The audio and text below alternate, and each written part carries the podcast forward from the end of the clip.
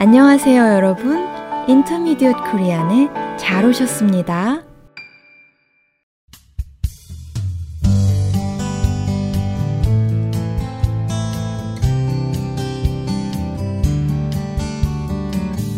안녕하세요. 사뿐사뿐 민쌤입니다.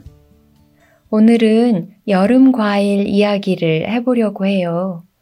요즘이야 비닐하우스가 있어서 1년 내내 대부분의 과일을 먹을 수 있지요. 하지만 제철에 나는 풍성한 과일을 먹는 즐거움은 따로 있잖아요. 5월 중순쯤에는 빨간 체리가 나오기 시작합니다. 그 뒤를 이어 수박과 복숭아를 비롯해서 참외, 토마토, 블루베리 같은 여름 과일들이 줄지어 나오지요. 덕분에 우리가 참 행복합니다. 여러분은 어떤 과일을 즐겨 드세요? 혹시 특별히 좋아하지 않는 과일이 있으신가요? 제가 제일 좋아하는 여름 과일은 복숭아예요.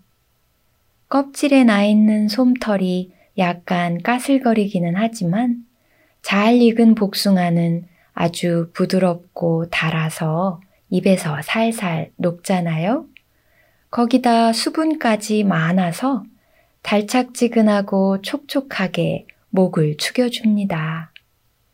제가 어렸을 때는 복숭아가 비쌌어요. 특히 품질이 좋은 복숭아는 너무 비싸서 자주 사먹을 수가 없었어요. 저는 사남매 중에 맞이에요. 제 아래로 동생들이 셋 있는 거지요. 집안 형편은 넉넉하지 않았지만 엄마는 늘 우리를 위해서 시장에서 과일을 사다 주셨어요. 조금 흠이 나 있는 과일은 값이 쌌거든요.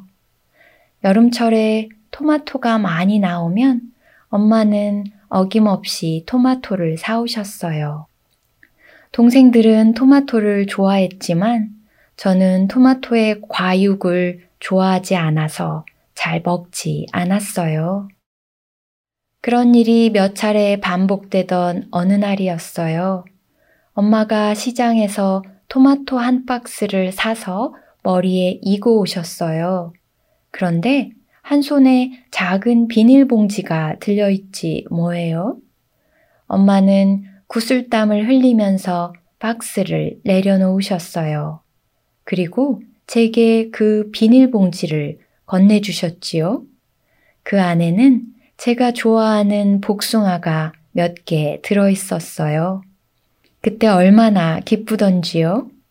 맛있는 복숭아를 먹을 수 있어서 정말 좋았어요. 지금 돌아보면 힘든 살림에 따로 복숭아를 사는 게 부담이 되었을 것 같은데 그때는 그런 생각을 못 했어요. 엄마가 저를 특별히 생각해 주셨다는 것이 그저 좋기만 했으니까요. 지금도 발그레하게 익은 복숭아를 보면 엄마의 애틋한 사랑이 생각난답니다. 여러분은 어떠세요? 혹시 어떤 과일을 특별히 좋아하는 이유가 있으신가요? 여름 과일에 담긴 여러분의 이야기를 기다립니다. 아, 참, 지금은 저 토마토도 정말 잘 먹어요. 그럼 저는 다음 시간에 다른 이야기를 갖고 다시 찾아올게요. 청취자 여러분, 건강한 여름 보내세요. 고맙습니다.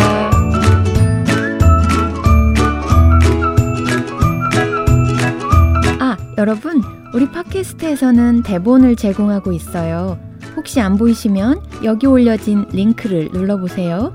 그리고 질문이나 의견은 forintermediatekorean at gmail.com으로 보내주세요.